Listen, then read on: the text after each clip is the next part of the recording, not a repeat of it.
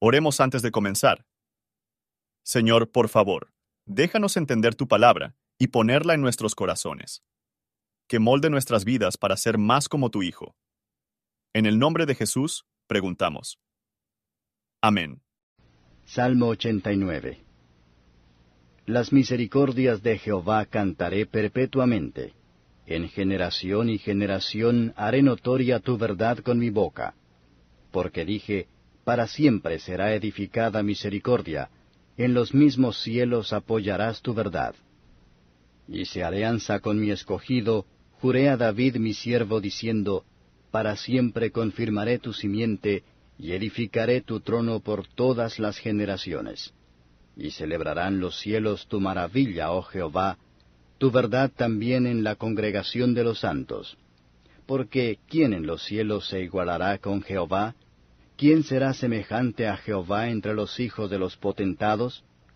Dios terrible en la grande congregación de los santos, y formidable sobre todos cuantos están alrededor suyo. Oh Jehová, Dios de los ejércitos, ¿quién como tú? Poderoso eres, Jehová, y tu verdad está en torno de ti. Tú tienes dominio sobre la bravura de la mar. Cuando se levantan sus ondas, tú las sosiegas. Tú quebrantaste a Raab como a un muerto, con el brazo de tu fortaleza esparciste a tus enemigos. Tuyos los cielos, tuya también la tierra. El mundo y su plenitud, tú lo fundaste. Al aquilón y al austro tú los criaste. Tabor y Hermón cantarán en tu nombre. Tuyo el brazo con valentía, fuerte es tu mano, ensalzada tu diestra. Justicia y juicio son el asiento de tu trono misericordia y verdad van delante de tu rostro. Bienaventurado el pueblo que sabe aclamarte. Andarán, oh Jehová, a la luz de tu rostro. En tu nombre se alegrarán todo el día, y en tu justicia serán ensalzados. Porque tú eres la gloria de su fortaleza, y por tu buena voluntad ensalzarás nuestro cuerno. Porque Jehová es nuestro escudo, y nuestro rey es el Santo de Israel. Entonces hablaste en visión a tu santo y dijiste, Yo he puesto el socorro sobre valiente, he ensalzado un escogido de mi pueblo. Hallé a David mi siervo, ungilo con el aceite de mi santidad. Mi mano será firme con él, mi brazo también lo fortificará. No lo avasallará enemigo, ni hijo de iniquidad lo quebrantará. Mas yo quebrantaré delante de él a sus enemigos, y heriré a sus aborrecedores y mi verdad y mi misericordia serán con él, y en mi nombre será ensalzado su cuerno. Asimismo pondré su mano en la mar, y en los ríos su diestra. Él me llamará, mi Padre eres tú, mi Dios y la roca de mi salud. Yo también le pondré por primogénito, alto sobre los reyes de la tierra. Para siempre le conservaré mi misericordia, y mi alianza será firme con él y pondré su simiente para siempre, y su trono como los días de los cielos. Si dejaren sus hijos mi ley, y no anduvieren en mis juicios, si profanaren mis estatutos, y no guardaren mis mandamientos, entonces visitaré con vara su rebelión, y con azotes sus iniquidades. Mas no quitaré de él mi misericordia, ni falsearé mi verdad. No olvidaré mi pacto, ni mudaré lo que ha salido de mis labios. Una vez he jurado por mi santidad que no mentiré a David. Su simiente será para siempre, y su trono como el sol delante de mí. Como la luna será firme para siempre, y como un testigo fiel en el cielo.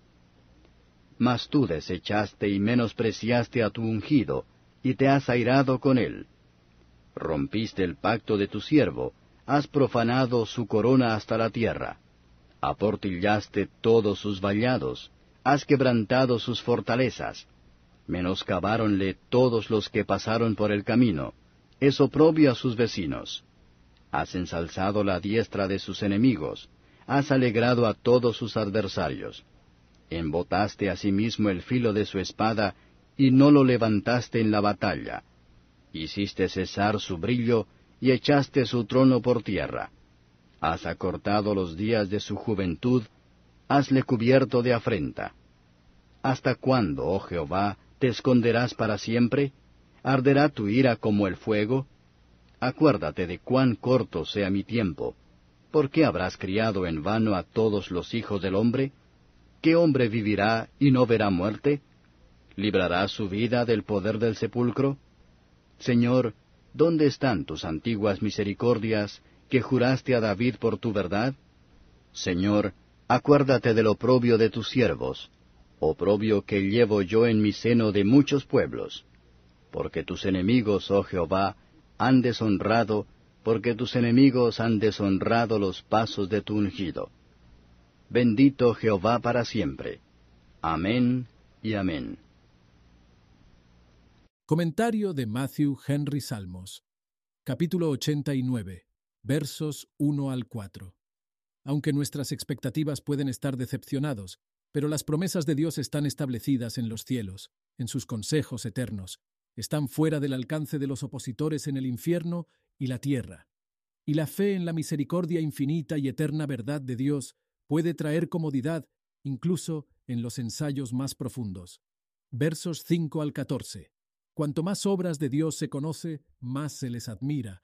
Y para alabar al Señor, es reconocer que Él es un ser de tal manera que no hay otro como Él. Seguramente entonces deberíamos sentir y expresar la reverencia cuando adoramos a Dios.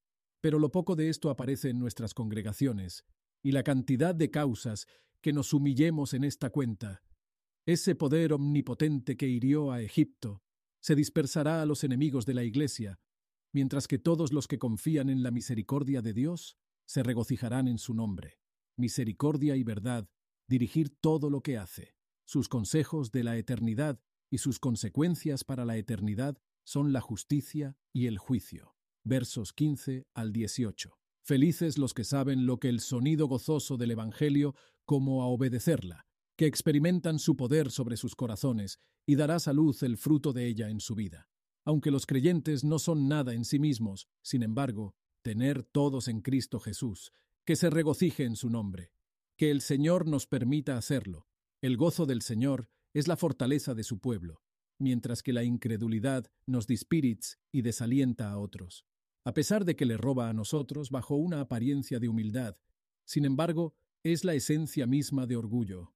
Cristo es el Santo de Israel, y en él fue que las personas peculiares más bendecido que en cualquier otra bendición. Versos 19 al 37. El Señor lo ungió con el aceite santo, no solo como un emblema de las gracias y dones que recibió, sino como un tipo de Cristo, el Rey sacerdote y profeta, ungido con el Espíritu Santo sin medida.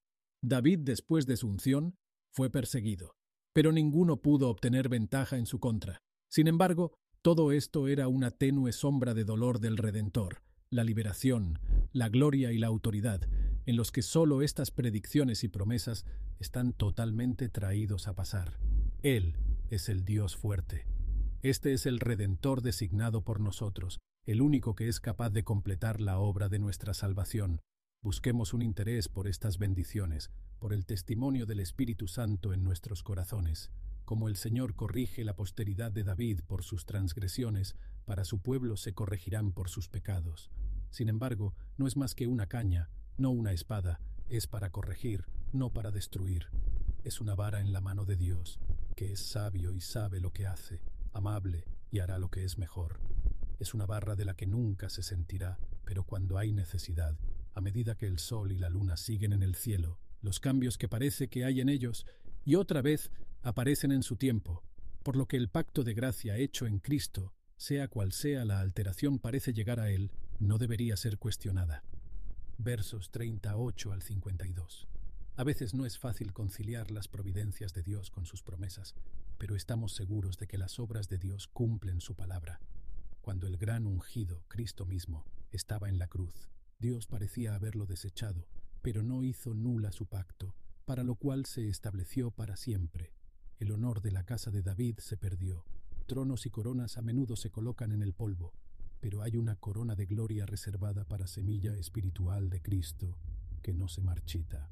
De toda esta queja, aprender lo que el pecado hace que el trabajo con las familias, las familias nobles, con familias en las que ha aparecido la religión, ruegan a Dios por misericordia, inmutabilidad y la fidelidad de Dios nos aseguran que Él no desechará a los que Él ha elegido y convenio con. Se les reprocha a servirle. Los burladores de los últimos días, de igual manera, reprochan los pasos del Mesías cuando le preguntan ¿Dónde está la promesa de su venida? Segunda de Pedro 3 versos 3 y 4.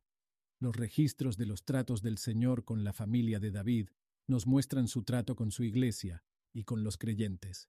Sus aflicciones y angustias pueden ser graves, pero no finalmente desechado. Autoengañadores abusan de esta doctrina, y otros, por un paseo descuidado, traerse a la oscuridad y angustia.